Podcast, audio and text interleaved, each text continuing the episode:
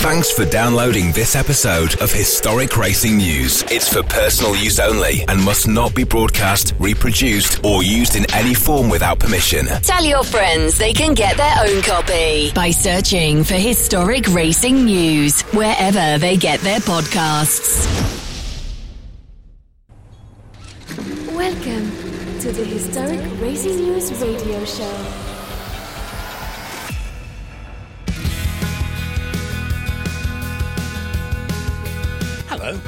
My name's Paul Tarsey, and this time on the Historic Racing News radio show, we got something a bit different.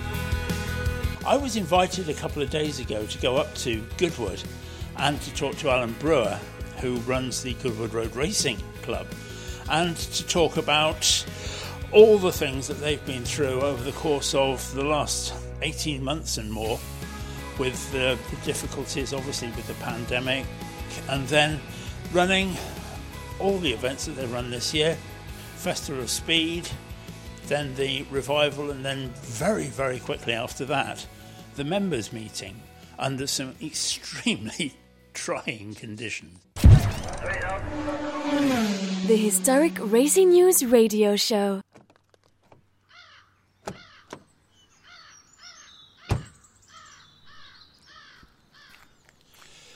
This is a strange kind of situation because having parked the car at what is normally the Formula One paddock, but is now full of staff cars here at Goodwood House, I'm now walking across the front of Goodwood House towards the offices of the Goodwood Road Racing Club, and it's really strange to see just beautiful, I say beautiful grassland.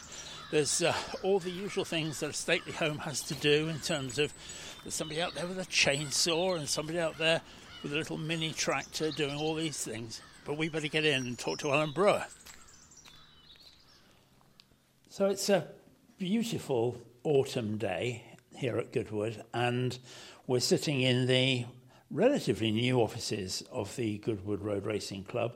We can look out across the Goodwood Park from this meeting room and see see all the all the lovely sights. It's very strange coming into this building because normally when I'm here, it's surrounded by beautiful motor cars. But I'm here with Alan Brewer, who is the general manager of the Goodwood Road Racing Club, and this is a great place to work, isn't it? It is. It's um. It's a yeah. It's a brilliant place to come to each day to work. And, and like I said, these offices were. It's a very old building, but refurbished quite recently. And usual, usually at Festival of Speed, um, Rolls Royce would have a massive stand right outside, right outside this window, and now there's sheep sheep grazing everywhere. And um, no, it's wonderful, wonderful place to be in a great environment. But like you say, very different to when we're in the build up to the big events. It's been a been an interesting time, hasn't it? If we if we roll the clock back twelve months, then you didn't even know that you were going to have any events in 2021, did you? No. So for first of all, great great to see you again, Paul. But no, if you um roll the clock back 12 months, we'd have been early November 2020. We'd have just come off the back of running our behind closed doors event, Speed Week, which was all we could do to salvage anything out of the 2020 season. And at that point, we had loose plans for 2021. Well, at that time, it was probably Plan J come from going A to B to C, which is our best guess as the dates of events and what we may or may not be able to do with all sorts of contingency plans. And uh, well, as you know, and as history told us, within a month or so, that was all out of date, and Yeah. we, you know, you know, it transpired very differently as to we had expected. But here we are in November, having pulled off the whole season, but in a very much different way to what we expected. Yeah, members meeting in uh, in the frost was uh, something different, but I think it's it's fair to say that the whole year has looked very different from Goodwood's point of view in in many ways. When you you started off, as you say, not knowing what you were going to have, you you started by reinventing, reimagining the Goodwood Supporters Association, didn't you? And, and that was, I think, a, a surprise to, to most GRRC members, Goodwood Road Racing Club members. Um, where did that thought come from? So we, so COVID when COVID started developing in well, January February 2020, at which time we were kind of in the build up to planning and building the members meeting, which is our first event of the year purely for the uh, the club members of the Road Racing Club, and I think that event was being held end of March 2020. and full lockdown happened on the 22nd or 23rd, um, which not only obviously being a logistical nightmare was a, a, financial disaster because the worst possible time to cancel an event is it was physically built. It was over a million pounds worth of infrastructure. Suppliers been paid, you know, wow. kind of literally up and running, ready to go. Effectively, the only things to come in were fridges, food, flowers, you know, banners, flags, that kind of thing. Everything else was up. So we we kind of went through all the stages of. It's almost like the stages of grief panic, despair, anger, and that probably went on for two or three months. Um, and during that time, from kind of end of March through to May, June, we didn't even know if Festival of Speed was going to happen. Because if you remember back in March, we still didn't know too much about it. And I think everyone's thinking, well, by the summer it would be gone. And then you heard, oh, perhaps it's going to be a, there'll be a second wave in the winter. So as long as we get everything done in the middle of the summer, we'll, we'll be okay. And obviously, as it transpired, we were effectively in lockdown. I think right there through to early or mid July. So it was around end of May where we kind of, I think it really dawned on us that not only did we have the financial hit of a, a fully built event being cancelled, but we also were faced with the imminent and likely prospect of no Festival of Speed and probably no revival. And also, uh, all the members of the Goodwood Road Racing Club affected their membership technically being redundant because the membership unlocks benefits at those events. Take those events away, there isn't much of a membership in it. Strictly, you know, in terms of the tangible benefits, there's obviously a, there's much more to the club than that. So it was a number of things really that we and it, the conversations came about. I remember very well. I was having talks with the Duke of Richmond with my directors whilst walking the dog around where I live in the garden. The only place I had phone signals by a compost heap. So I remember vividly most of the conversations strategically were in our garden by the compost heap in shorts and t-shirts. It was lovely, lovely summer. Um, but we were just deciding what can we do that does two things effectively. It rallies and cements the club and effectively kind of bonds everyone together in this time of uncertainty and panic. And secondly, being brutally honest, mitigates the potential financial disaster. And again, at that point, we just didn't know what the what the impact was going to be, how long this is going to go on for. And you have to remember, it's not just the events that were cancelled. The hotel was closed, the airfield was closed, the motor circuit was closed, the golf courses were closed for a long time. The only thing thing that was going really was the farm. The farm shop, which was going, which was going all guns blazing with you know all the panic buying at the shops. But so the estate was in a real pickle because we didn't know what what was around the corner and Goodwood is just cash hungry in terms of it. It generates obviously a huge amount of revenue, but the costs around the estate are enormous because all the events rely on temporary infrastructure. Um, you know, just to, to, physically run the estate and turn the heating on each day is a massive expense. So we had we had to come up with some something that effectively raised some funds and just raise support and kind of give us some confidence that that everyone can get through this. Um, and it was it was on various conversations with the Duke, and he just had the idea, kind of, and he's very good at the kind of the, the bigger vision, if you like, just finding a single idea and kind of right, let's go towards that. And he thought, why don't we revive? You know, we need to revive the Supporters Association. And for those, for those of you that don't know, the Goodwood Supporters Association was started in the early '90s. Um, when when the Duke took over the estate, and his ambition was to reopen the circuit and effectively host the revival and we couldn't get planning permission in terms of all the noise abatement and everything with, with the surrounding area. So this supporters association came together to rally local government, council. It wasn't really about fundraising then. It was literally about lobbying and kind of local influence to say, hey, this this is a great thing. We need to do this. And so they effectively lobbied on the side, and between their efforts and everything that Goodwood were doing, the planning permission was granted and the revival started. And it was the supporters association that then effectively came into what is now the Goodwood Road Racing Club. So all those original supporters were the founding members of the club. Hence, the revival is kind of the spiritual centre of the road racing club because that was its original mission, and it's just grown from there. So, so he had this idea of we need to revive this. It's been dormant for 20, you know, 25 years. So it was actually the, the Duke's. Idea. It was the Duke's kind of. Um, it it was it was almost from a business point of view, and kind of, and good you have to remember, Goodwood is it is it is a you know a business at the end of the day, and it, it's a self-sustaining business that its sole mission is to just to survive and carry on for generations to come. From a business point of view, it was an, it was absolutely important that something was done to, like I said, rally support and offset these huge kind of um, potential losses during a year. in an event in a in a business that doesn't sit on cash like a big company does. But it was his spark of imagination. This is the hook, right? I get that kind of strategy. I don't know how we're going to do that, but but the kind of the big picture here, or kind of the it's all kind of the big picture and the small idea.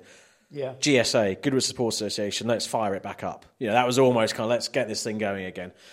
And then from then, it was a matter of, I'd say, three or four weeks where we effectively, and like I say, where the original Supporters Association was like, uh, not a slow thing, but was a gradual kind of battle, if you like, of lobbying and campaigning. This was a short, sharp burst. What can we do to rally people together and effectively protect the membership, you know, the membership, the membership money, effectively the subscriptions, in lieu of not being able to provide any of the benefits. So within about three or four weeks, a group of us got together, and we thought, right, instead of all these benefits we can give members in terms of events and tickets, let's give them some lifelong benefits, something that will last forever and be a perpetual reminder of their support. And so we came up with a program of uh, plaques at the circuit, yeah. uh, name plaques in the paddocks, planting trees on the estate, special moments when we do get back to doing events, and we gifted it to all of our members. And then we effectively, you could then join it if you weren't a member, and effectively, effectively donate some money, but receive these benefits. And it it went down an absolute storm, and not just with the club, but with the wider Goodwood community, and and the road racing club in itself. We, we, we certainly refunded and rolled on lots of memberships where people were having specific financial challenges or health issues with COVID. But the number of people that came to us and said, I haven't had any benefits this year, I couldn't come to Festival Speed, and I have my money back, please, was absolutely tiny. Like in the single digits virtually. And it was this what we effectively what we did through the Supporters Association was just cement the membership for a year when we couldn't do any events. Like I say, gave them benefits that will last forever. And then it also raised some money from people outside the club that want, you know, I'd love a plaque at the circuit and be remembered. And so, yeah, it worked really well. And and it's effectively disbanded now in terms of it had its single core mission. Right. Those plaques will stay there forever. Those trees, there's thousands of trees planted, will will grow, and that will turn into a massive forest. But like the original GSA came together to rally the circuit, this reinvigoration came together to fight through the pandemic, and hopefully, touch wood, it's uh, that, that, mission is oh, completed, and on I we go. I wish you said that, but I think it's it's interesting, and for for people who who haven't either had a look or been to the circuit, that you've got the the brass plaques all the way around the wooden fencing um, through Madgwick and, and and up through out onto the circuit itself, and then people could also elect to uh, to have a, a bigger brass plaque actually in the paddock, couldn't they? Yeah. So if you wander around the um, the circuit, you're you're exactly right. You'll see plaques. You'll see strips, brass strips, all the way around the perimeter fence, about a mile of brass strips. Um, and then in the paddock shelters, individual plaques with people's names on, which were members that effectively contributed in, a, an additional sum, which effectively then moved their name into the centre of the event. Um, what's brilliant is we had members this year, you know, all you know, oh, I'm dead chuffed. My plaque was in, you know, the car, the paddock shelter with the Gordon Murray T50 in it, and how brilliant is that? I wonder what's going to be in there next year. And, and it's and because each paddock shelter's got ten or fifteen names in it. Yeah. Again, we're hoping over time there'll almost be a little community within each paddock shelter as well of people that come to know each other and, and again all came together for the same cause. All of that is a a huge testament and a huge compliment to you and the GRRC team in terms of the camaraderie that that's engendered. That people, as you say, didn't say, "I want my money back." This wasn't just a financial transaction; it was it was more than that. And Goodwood has that that thing, whatever that thing is, that that people feel they belong, don't they? Yeah. So ultimately, um, the Duke's doing what his ancestors have done at, the, at Goodwood for hundreds of years, which is effectively just host amazing social occasions. Whether originally that was to come down and, and play golf, do point to point horse racing, go hunting, whatever it might be, now it happens to be predominantly motor racing, as you know, as far as the, the big events. But the core of what the family is all about at the end of the day is just entertaining people and giving people a really good time doing it properly, giving people the best environment, and actually, the Duke is relentless in his mission to create moments and experiences that have never been experienced before. So when, when we try and get cars together for an anniversary, it's no good to have one of the cars. If there are ten of them that featured in this moment. We need all of them because no one would have ever seen all of them before except the lucky people that were there in period. And I think as a result of that, that and it is a relentless effort, not from the Duke, but it feeds down through the whole team. I, th- I like to think we do create memories and experiences that really touch people emotionally. And, and the, the Supporters Association and, and the reinvigorating of that, that really cemented and it gave us confidence, but hopefully cemented with everyone this emotional connection Yeah. that people have. And I spoke to many members that said for them, Goodwood is a it's like an adrenaline fix during during the pandemic when it wasn't there. It was like something was missing, and it, it wasn't the tangible thing of going to an event. It was the that emotional, almost kind of primeval experience that they get at an event because they've seen something they've never seen before, or it's all that atmosphere that comes together. You have how many members in, in GRRC? So there's about 7,000 members, Right. and then the, with the fellowship community, there's about 20,000 in the kind of overall, Overall, yeah. club club community. Yeah, And I would imagine that you have very little churn in that, that you, once you're a member of the GRRC, you stay a member.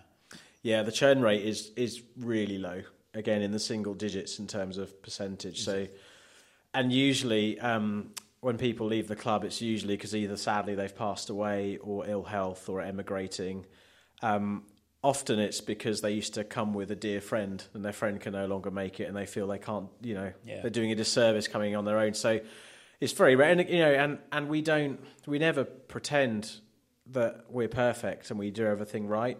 And often if, it's very rare, but if people want to leave because they're unhappy, we obviously do our absolute utmost to make them happy and that's that is our mission. But sometimes just what we can provide and what they want just doesn't match up, and that's fine as you know that's absolutely fine as well. But there is this kind of again passionate group of people waiting waiting in the wings, but it's just a, a thriving community, and and ultimately everyone seems seems really content and happy with what we do. But we're constantly striving to do it better and improve and. And never do the same thing twice. And all credit to you for that because that's that's very obvious. I'm I'm interested about those seven thousand people who who are and continue to be GRRC members because go to most historic events, um, historic racing events, and if you get a crowd of three or four thousand, you're doing very well. So those seven thousand, would they be only coming to Goodwood events, or would a would a proportion of them only be coming to Goodwood events? Yeah, so we don't know obviously how many of them go to other events, but from anecdotally and from what I know, the the core people that come to Goodwood events regularly will be going to other events as well. Mm. But I think what's different is that it's only really in terms of historic racing, the Goodwood events that attract. It's not just the members coming, but the the wider group. I think people often forget you don't like you say you don't see fifty thousand people at you know at some of these other historic events like you do at the Revive. It just doesn't happen, and all the partners that come together.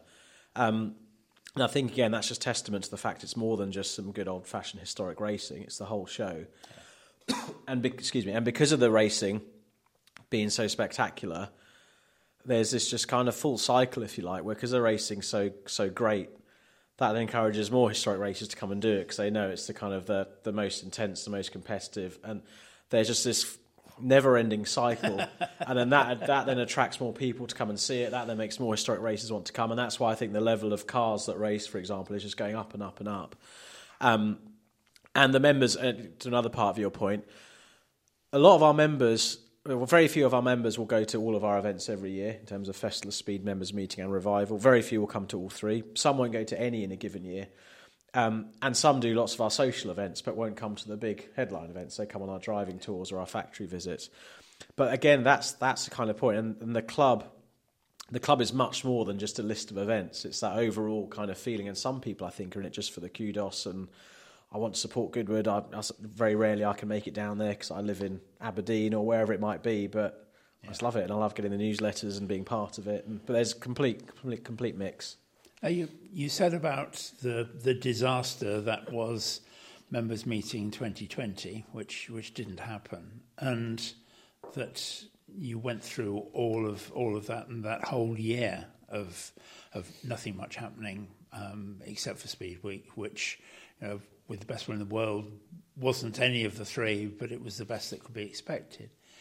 you came into 2021 then, and as you say, it was we, we had gone through that whole 12 months and more of, oh, it'll all, all be over soon. You know, it's a bit like the First World War, it'll all be over by Christmas, that it'll all be over soon, it will, it will all sort itself out. And of course it didn't, and we know that.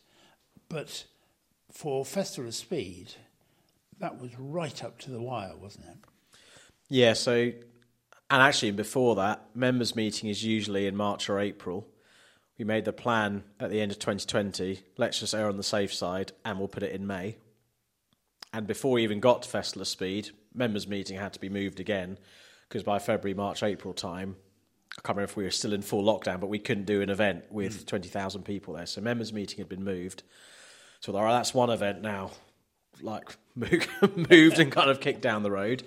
Um, Festival of Speed is now right. Your turn. You're up next. Festival of Speed. Yeah. So think that was scheduled for early July. And again, Festival Speed, uh, even compared to Revival, is just enormous in terms of the logistical undertaking and the financial risk in terms of building it because it is all temporary. Um, water, power, not just not just the stands and the things you see, but the things underground, the things that power everything you see. Trackway, there's no roadway in for all the trucks to get in. So before you even think about building it, you need to be quite sure it's going to happen and obviously March, April, May, we couldn't be sure. But the, one of the things that I think that the Duke has kind of led the estate through this is at any time during the pandemic, no one knew what we were going to be facing three months down the road. But the philosophy of the state the whole way is, well, let's just make an assumption and we'll just go with that. We can't sit right. here and do nothing or think, well, there's five options, so let's have five different plans. It's kind of, let's assume we can do it. And I think the assumption for Festival of Speed – when we were back in kind of March, April was the assumption was we'll be able to do it, but probably at half capacity and all open air.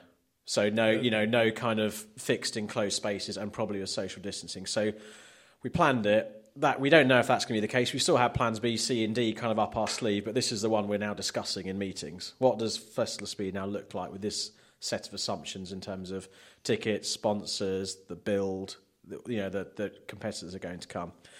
And then as it got closer, it even looked like as we got to May, June, again, I can't remember the exact time frame now, but as it got closer, I think there hadn't been any events of even over four or five thousand people yeah. by the by the summer. Um, and but then we were hearing wind that I think the British Grand Prix, Wimbledon, uh, the European Championships, that there were going to be some events that were going to be these kind of pilot schemes, if you like, full crowd, effectively all bets are off, but kind of lateral flow test, you know, and kind of various parameters people come in effectively just to collect data and see what happens when big groups of people get together. And so come, it was literally probably early June, four weeks out, we thought we were still we're building it to these assumptions of reduced capacity, all open air, 50% tent, but it became clear that we're not going to be able to do this though. The rules just say no matter how much open air you have, you can't get more than 30 people together or whatever it was. So the only chance was we need to get in this pilot scheme. We need that was it, and and so and again, just as I was saying that we no one kind of dilly dallied and kind of sat around thinking what if. We thought right, this is now the new plan. That plan worked really well. It's become clear the situation has changed. Those assumptions that we planned aren't going to pan out. So new set of assumptions. We cannot run an event unless we're a pilot right, let's go get a pilot status. And it was that binary. It was if we don't get pilot status. Yeah, because we looked well, we looked at moving it to August, um, which then you're straight into clashing with well, not summer holidays, but staycations. Mm. Again, people and I can't remember if schools were back or not yet, but then you're in schools. Um, all the big European car companies effectively shut down in August. You know, in terms yeah. of their kind of corporate entertaining and if they're all you know big summer holidays in Europe. Um, and we thought we're just kicking the can further down the road.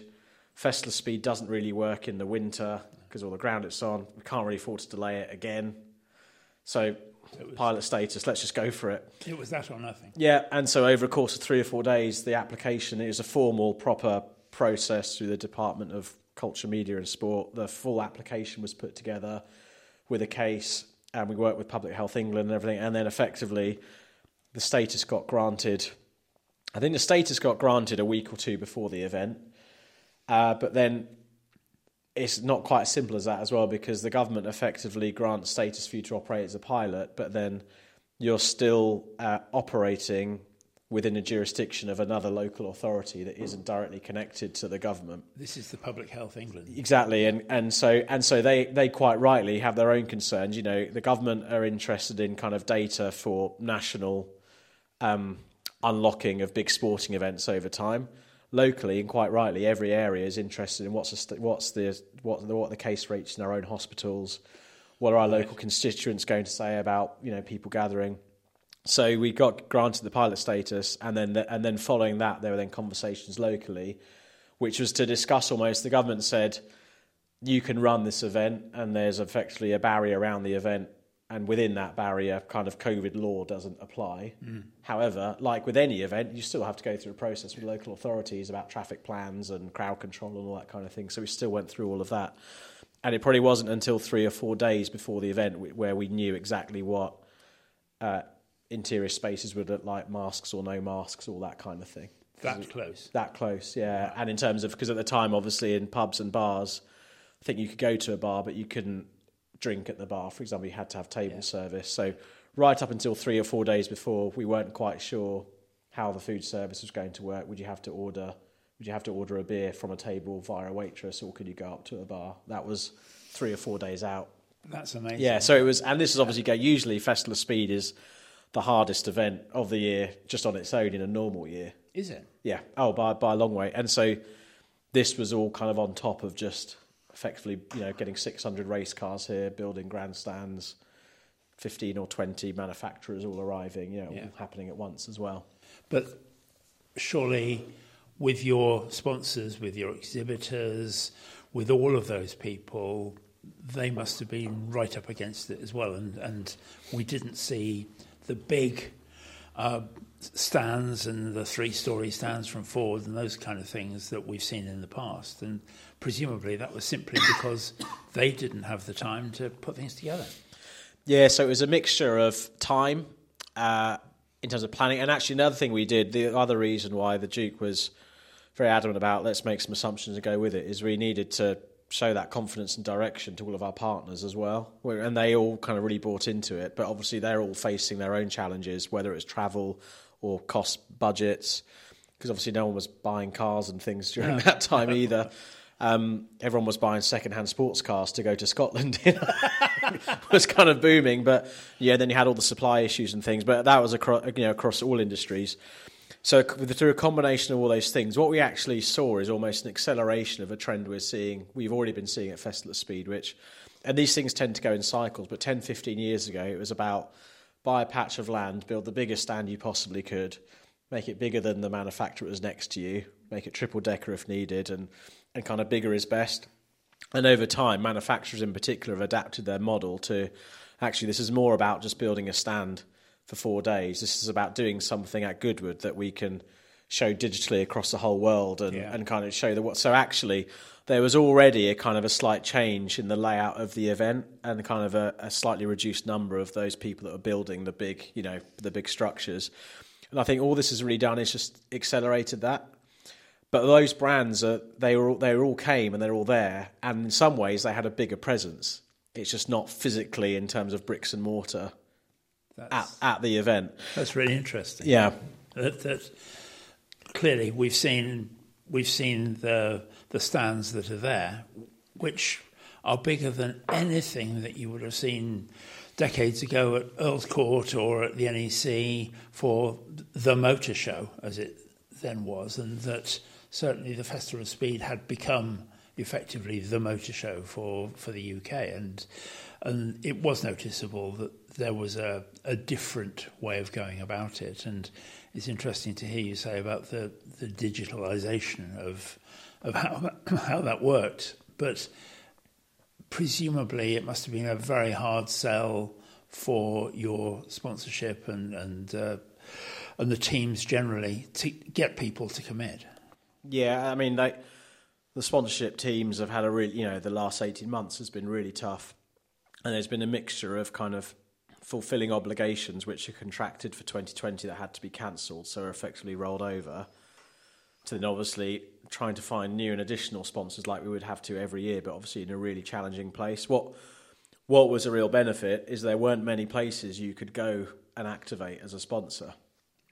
And so, and if people are generally staying at home, you know, how could you get people to come and see your new cars, for example, and what other events could you go to? So, in some ways, it's a real challenge. In other ways, it was a massive opportunity because we were the only place that you could debut or launch a car for 12 months, you know, in terms of people coming and seeing it. But no, they, the whole sponsorship team effectively had 18 months of just, again, like, like the whole Goodwood team, but writing new plans, tearing them up, starting again, Yeah. new assumptions, moving date changes, and all the time in communication with all of our partners and sponsors that to an event like Festival of Speed are absolutely essential in making it happen, and also they're a big part of the show for everyone. So you, you went through the whole thing of the, the difficulties, let's say, of Festival of Speed, and that then, before you knew it, you were straight into revival.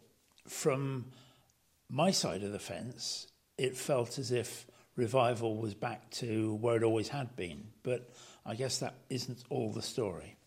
No, so revival, and certainly on event, you're exactly absolutely right. It felt like a normal revival, and at that time, all COVID restrictions, affected across the whole of the UK, had, had been lifted. It was just down to individuals' own, you know, kind of due due diligence.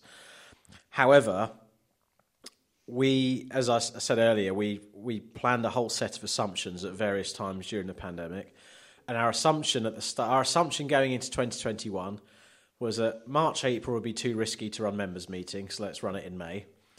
Of Speed we can probably do in June, July, but only at half capacity. Both of those two turned out to be wrong, uh, for good or for better or for worse. And Revival was, I think our assumption was we can do it um, to full capacity, but with a real conscious effort to space people out as much as possible because it's very likely legal social distancing is still a thing. Yeah. So some of the changes there, there are a couple of main changes at Revival this year, which were the addition of a new bridge uh, across the track before Madgwick Corner, so after the start line, and a whole new area of Lavant infield. Um, and they were they were designed and conceived of months before the revival, in our efforts to consciously spread people out as much as possible because of social distancing. Now there were obviously there's reasons why we've wanted to do those changes in the past anyway, because being able to move people around the site more efficiently and create more space is beneficial for lots of reasons. gives gives people a better experience. It allows you to open up new areas for new exciting content. There's a whole range of reasons to do it. But this is a really good example of where, under the shroud of COVID, we did something because we had to do it. We didn't really have a choice at the time because of COVID, but we had lots of learnings from, and it's something we may very well keep in the future. And actually, a really good example of that, as well as Festival of Speed, we changed lots of our structures from being kind of closed-sided, um, you know, aluminium and PVC traditional structures, you know, rectangular tents effectively, to being open-sided stretch tents, and all sorts of other things like that. Festival Speed that we're actually going to keep quite a lot going forward, just because it seemed to work better, or that it, it enabled the food and drink service to run differently. So actually, lots of things and, and revival. Those changes we did to spread people out, which in hindsight we didn't strictly need to do from a legal point of view. We decided we were going to do them many months in advance because we thought it might be a criteria we'd have to satisfy to get you know the green light in terms of all our risk assessments and plans to run the event we got some really good learnings from, and I think made made the experience better for people. It didn't certain areas where it didn't work, but in general, we learned a whole lot, and it was because of things we never would have done otherwise, or wouldn't have done this quickly. Uh, that's that's interesting.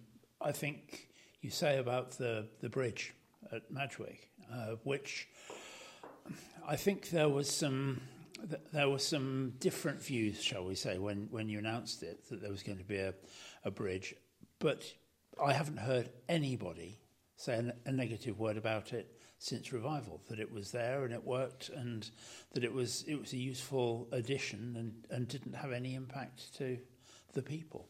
Yeah, so when we announced the bridge, um, and I guess for those of you listening that either have been to Goodwood or haven't, I think one one of the, the key factors in why a bridge at the circuit is so controversial, if you like, is just because the circuit is is the only circuit in the world that's kind of running in its modern day state exactly as it was in period, um, and nothing effectively is changed, and the idea in principle of putting a massive bridge across the track and kind of I'm, I'm playing, you know, effectively playing the devil's advocate here of destroying that kind of aesthetically what it looks like. Um, you know, kind of lots of people are kind of not up in arms, but kind of I can't believe I can't believe they're in considering this. And I have to as well emphasise the Duke was really worried about this and Really? thought long and hard about whether he want to do this or not. But and but behind the scenes, and perhaps what a lot of people don't understand is there's a lot of um, a lot of careful decision making, but complex kind of CAD modelling and kind of 3D designing to work out where does this bridge go, what does it actually do to the sight lines, where are the support pillars for it, what does it do to the driver's sight lines, depending on where you're sat in various grandstands, are you going to see it, what's it going to be covered with, how deep is it, how tall is it. Um, and like I say, ultimately, we kind of had to do it this year to, to be seen to moving people around the site. And as a result, I think people were kind of worried before they came, oh, this bridge is going to be a monstrosity, it's going to ruin the view. And I had lots of photographers in particular, um, just because you know, they're used to have certain shots. And actually, we turned up on event, you barely noticed it was there. No. And it blended in. It was it was aligned with green meshing, which blended into the trees behind it. The drivers didn't say a word about it, um, and we haven't had anything but positivity about it. Moving on to members' meeting, and I think members' meeting has always been very successful. It's always been very well received. There is an element of the old Brooklands thing of the right crowd, and no crowding. But for me, members' meeting really came of age this year, and I don't know whether it's me, whether it's the time we live in, or something else. But would that be fair to say? Um, I think that's probably just a very personal uh, thing, and hopefully echoed by um, everyone that attended. I think members' meeting. There's something special about it this year because it bookended the season, or kind of, you know, kind of was a season finale.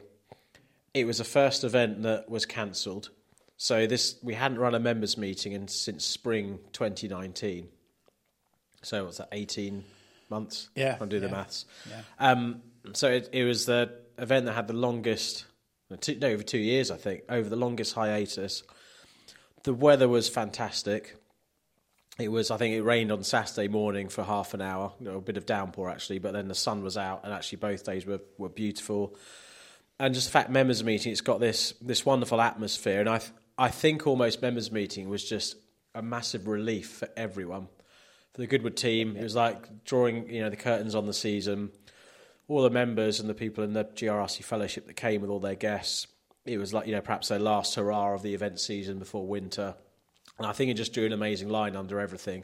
And then, not to mention, the racing was incredible. The demonstrations Oh, were yes. brilliant. To see Bruno Senna drive Ayrton's car that he won the World Championship in around the circuit at full chat. And again, that's something that actually one of my most vivid memories of Goodwood was the very first new members meeting, the 72nd. And one of the demonstrations was the Silk Cut Jaguars.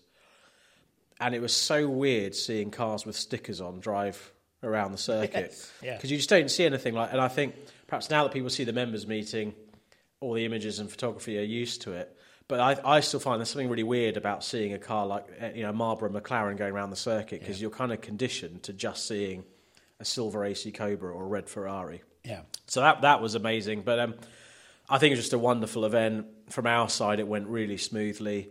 Um, and I think, yeah, people massively enjoyed it. But, but like you say, I think for lots of people, it's their favourite event of the year and it's very much now the staple Goodwood Road Racing Club event.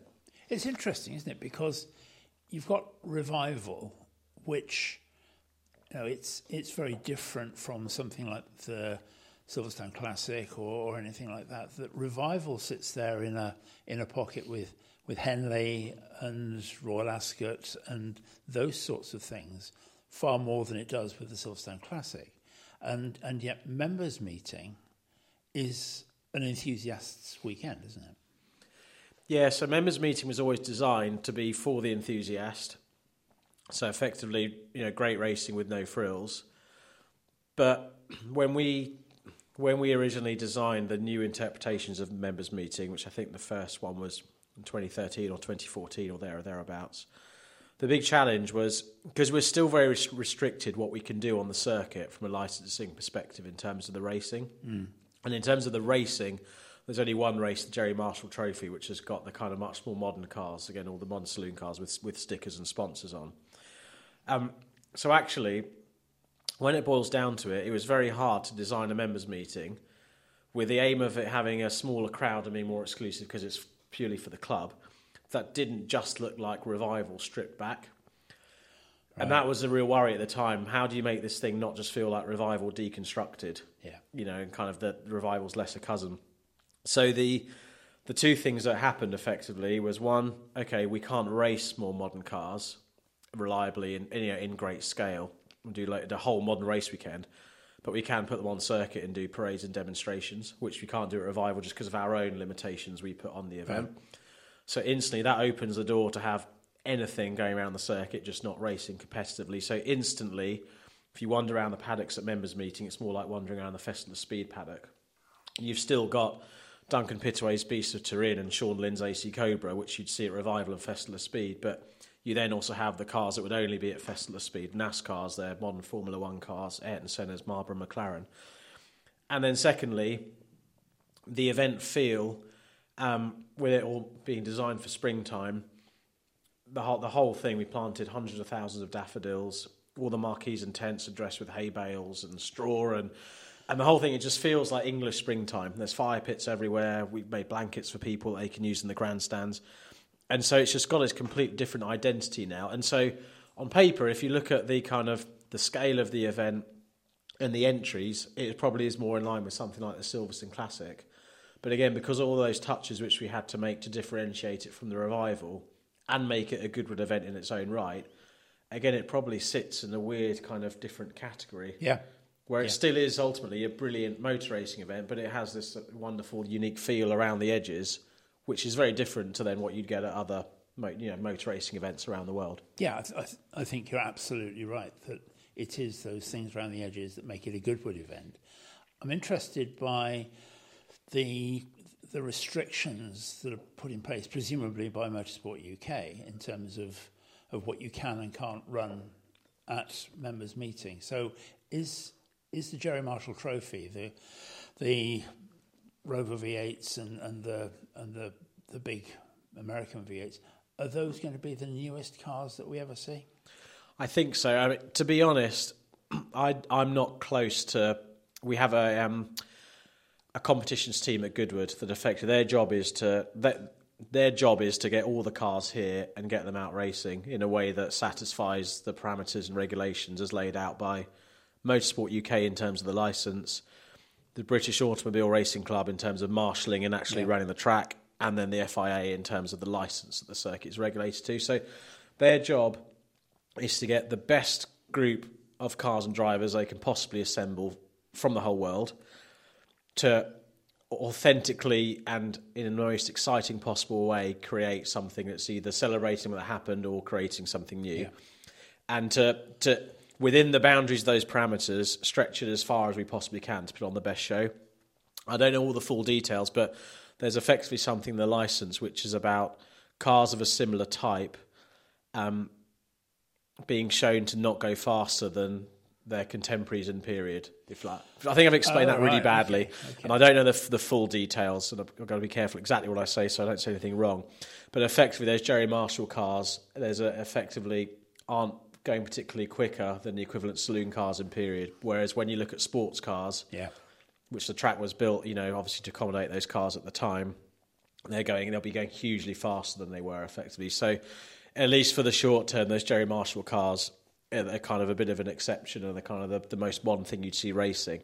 But in terms of demonstrations, it's effectively whatever we want we can put out there. They just have to be, they're going around more under kind of spirited parade right. or kind of track day rules as opposed to right. racing, which is still pretty impressive and pretty exciting to see. Yeah, and one of the things actually this year, for the first time ever, we just put one car out. So for those of you that are sim, so we're celebrating the anniversary of Ayrton Senna's champ- last Formula One World Championship this year, and we wanted to get a whole group of his cars here for a number of reasons to go out on circuit and effectively have you know six or seven of Ayrton Senna's most well-known cars out on circuit. For a number of reasons, we couldn't get all the cars here to run. Um, And actually, the the competitions team, which I've just mentioned, made the conscious decision. Actually, let's just put one out. Let's just mm. put Bruno in one car, and let that speak for itself. And that was an example where, and I think it was a really good learning for that team. That in the past they've always thought about scale. So if we're going to celebrate Senna, we need the most number of Ayrton Senna cars ever, or Schumacher, or whatever it might be. Whereas actually this one was more about what if one car can tell the story, then you only need the one car effectively.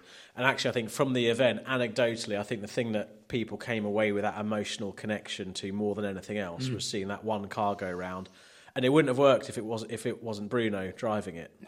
If it was you know someone from you know just the collector or the owner of the car, it wouldn't have been quite the same. But it was Bruno driving his uncle's car Yeah.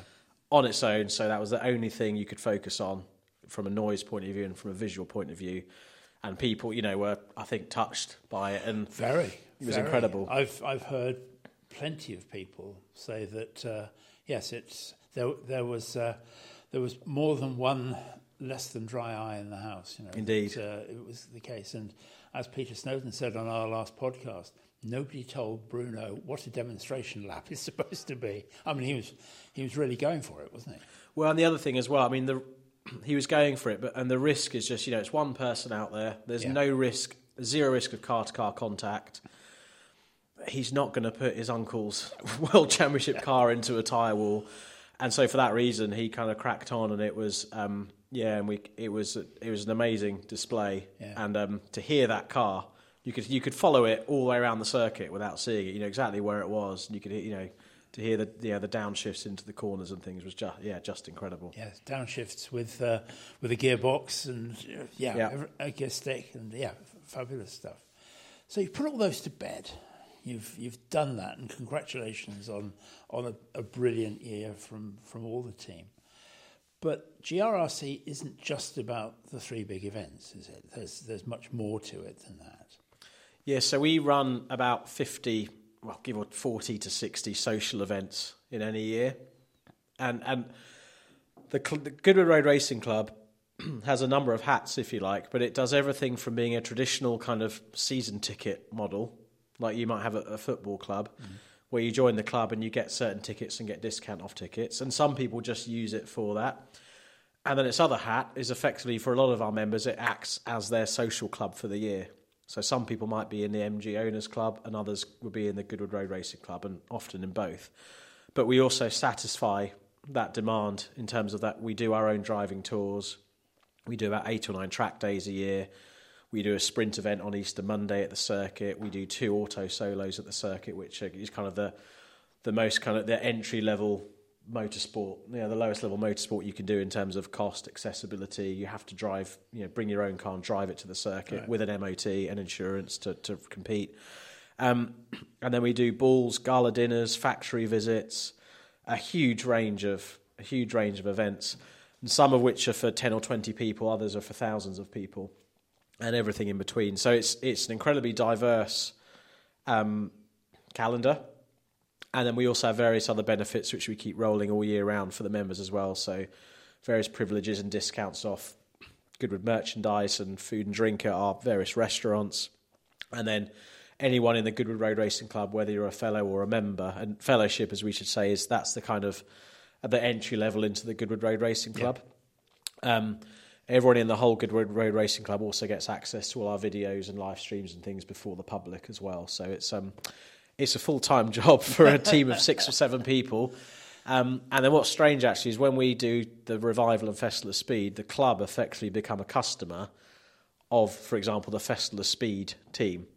So we're we're kind of internally treated in the same way as Mercedes Benz or a sponsor would be at the event in terms of we give the Festival of Speed team a brief. We would like a pavilion. We'd like it to be this size, the furniture to be white, um, and we love our members, please, to have access to that grandstand over there, if you like. And then, in theory, we go back to our office and Karen doing our membership thing, and we turn up to the event and the pavilion's built. Obviously, you know, it's more complicated than that. We arrive, we do our thing, we host, then we pack up, come home, and then we move on to the next one. So as a team, it's quite diverse because you're doing everything from organising and running your own events to then being one part of a massive, Yeah. you know, massive event like the Festival of Speed, and and um, it's just a pleasure and an, on, an honour to to effectively and to look after all our, our members are fantastic, and we know lots of them personally.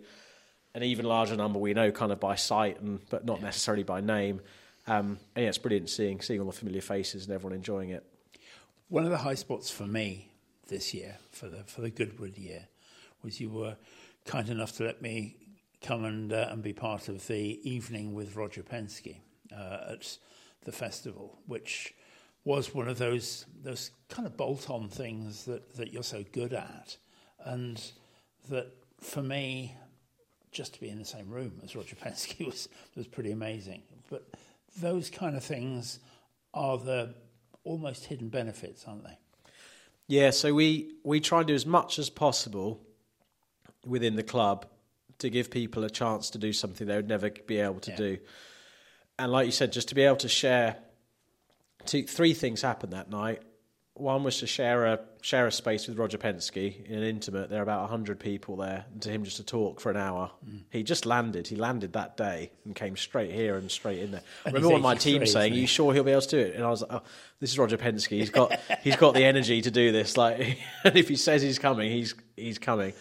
Um, so not just to share the room with Roger Penske, but then we took all the members up to the paddocks and they had a tour around all the Penske cars that were there. There were about 20 or 30 of his Indy cars, NASCARs, road racing car, a GTO that he raced at Revolve, or similar, same as the one he raced at Goodwood in period. And then the members then came back and then got to enjoy a firework display that happened in front of the Goodwood house and Travis Pastrana do a display in his Subaru that he was taking up the hill yeah. later that week, his Gymkhana Subaru. Um, and we that that again was put together about a month before just because – we we like to sometimes it's a curse and sometimes it's a blessing, but we like to pride ourselves that we can do things very quickly and kind of we're quite an entrepreneurial company. There's very little red tape or bureaucracy around. So once Penske was kind of confirmed that he was coming, you're like, well, we should try and do something, Roger Penske. Should we do it during the event or before or after? And then we kind of parked it for a bit. And then we thought, well, actually, the night before the event, we're doing a ball anyway, like a black tie dinner that has a fireworks display. So why don't we get Roger here and we'll do two events? One is a black tie dinner, which we always do. And the other one is in a separate location with Roger Penske, but then they can still see the same fireworks and the and the car display. And so we it all just kind of came together and we thought, let's we wrote a very quick plan, just in terms of right cost for food and drink cost for marshals. Okay, what do we think we can kind of what's a fair ticket price that pays for the event but is a good price for members? Let's just go with it, see what happens. And we ran with it, and it was again really popular. I'm glad glad that you know you, you're one of the people that came and enjoyed it. Uh, and again, it's something we'll probably repeat next year. We don't know who it will be with and what format, if it will be the same format, but yeah, it's worked really well, and we're constantly just looking for opportunities like that. And we're constantly having other clubs come to us and say, hey, we're doing this thing over here. It's not fully subscribed, or we'd love to give it a bit of a push. Do you want to put it out to your members? And, okay. and as an example, a group of our members, about 20 of our members, were invited to the RAC in London the day after members' meeting for a dinner with Tom Kristensen. And again, it was just because we're, we, you know, we're friends with the RAC. We often open our events up to their members and vice versa. So there's all these, and again, that was announced about a week before just because it was tied into Tom Kristensen's itinerary. And we thought, yeah, let's just go with it and and see what happens. And you know, if you build it, they will come kind of mentality. and, and, and, they do. Yeah, that's the point. So we sit here. It's it's the end of 2021, and that we've uh, we I think we can honestly say a hugely successful 2021 for Goodwood in general and GRRC in particular. What about 2022? What's uh, what's what's in the pipeline? So here's your, here's your chance, Alan, to uh, to to break the news. So we're hope well, we're hoping 2022 is it. So 2021 was all about just deliver the events which we promised to deliver in 2020. So 2021 was still really damage limitation mm. and kind of just clear the books, if you like, get all these tickets that we effectively sold and honoured to people, get all that all those events delivered and then just put 2021 to bed. And everyone is just exhausted as well because I've had 18 months of just not knowing, and then all these events, and, and actually to do members' meeting four weeks after revival was a huge push as well. So the aim for 2021 was very much let's just get through it and kind of get back to zero, if you like a starting point. 2022 is a weird one in that, and we're constantly doing this at Goodwood. Primarily, 2022 is just about let's reset and carry on where we left off in 2019. So internally within Goodwood, the fundamental plan for 2022 is do what we did in 2019. Right. In terms of just deliver those events, the financial targets effectively, let's just get back to a baseline. We've had this, the world's had its wobble. Let's just get back to a baseline and then kind of continue the plan on from there. However, there are some new things. Um, and obviously, all the the Festival of Speed revival and members meeting are all having the, their usual debriefs, and all the content will be mixed up, and layouts will be reviewed. And as we alluded to earlier, there's quite a few things that we did at the events this year because of COVID that will be staying because they just worked yeah. better. Um, but we do have two new events next year within the events division, um, and people may or may not have heard of. So there was a cancelled event which was going to happen May 2020 called Goodwoof, effectively celebration of dogs. Excuse me. Um, I'll have to stop again. Sorry. oh dear me. Is it really Goodwoof? Yeah, Goodwoof. Yeah. Goodwoof. Goodwoof. Yeah. Wow. You'll be up here with Wilson, won't you?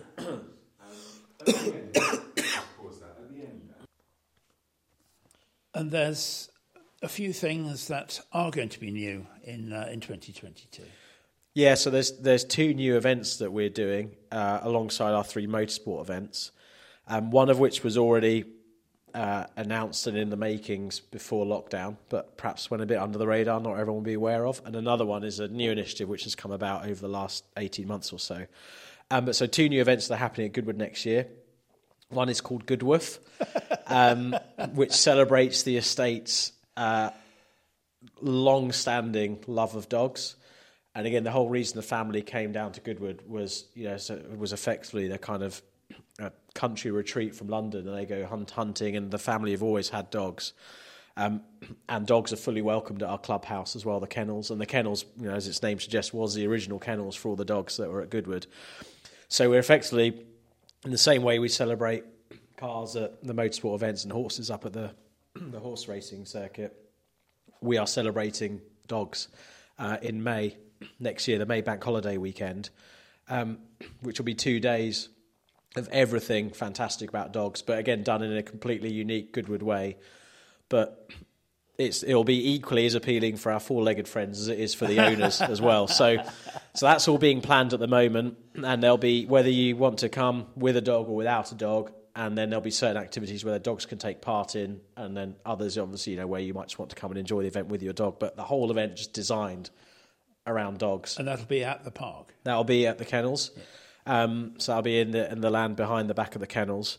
Um, and then in August, uh, we're, we're effectively doing a cycling event called Eroica Britannia, which is a long-standing cycling event which is used, has been held up in the Peak District, which is relocating down to Goodwood, and is a celebration of, of all things cycling. But again, in, not in fully the same way at Revival, but it, it it will have a period feel, and but it effectively celebrates everything about cycling that isn't what you'd typically think about cycling. So the lycra and the and the kind of being really competitive and going out there. It'll be very much people um, in traditional bikes cycling around the circuit, and then there's also rides out in the countryside as well. But the spirit being effectively, you know, last person back wins. Very, very light-hearted and a real kind of nice festival atmosphere. But just celeb- in the same, you know, celebrating the bicycle effectively. Um, so that will happen in August, then Goodwoof in, in May. So we're we're adding two two new events and then the Festival of Speed Revival and members meeting will have, I'm sure, lots of twists and turns as well and, and new evolutions that you'll see. It's going to be another very busy year for you, Alan. I can I can see that, and congratulations for weathering the storm. Would it be fair to say? I think you've you've gone through a huge amount, uh, you and and all of the Goodwood team, and it's been very difficult. I know for for everybody here and in motorsport generally to to get through this, and you've done that. And to hear that you move into 2022 with such a positive attitude is, is going to be good. And you're going to be you're going to be out there doing your stuff. Yeah, we can't we can't wait really. I think everyone. I'm on holiday next week as we record. You know, as we're we're here now. Most people are having a decent chunks holiday now, and there'll be a lovely break over December. But then we're fully back into it, and we're really excited about next year. But to go back to what you just said, we're very relieved to get through it. But also, hopefully, and for those of you that are listening that have watched any of our events online or attended, we we were just determined as well to just do something. And Speed Week was a great example. Although we couldn't have crowds there because that was held right in the middle of the pandemic, there was no motorsport on television. No, nothing was happening. So we were just passionate about let's do something and let's just create a bit of light for people. And hopefully now now people can come and experience that in reality, you know, with the events we're doing. But we're all just relieved, and the Duke in particular, to be back doing what we, we do best, which is just opening the doors and hopefully putting on a great show for people to come and enjoy life. So long may, may that continue, and yeah, we're very excited about next year and all the challenges and excitement it will no doubt bring. Alan Brewer, General Manager of the Goodwood Road Racing Club, thank you very much indeed. Thank you, Paul, and yeah, thanks everyone for listening. Thank you.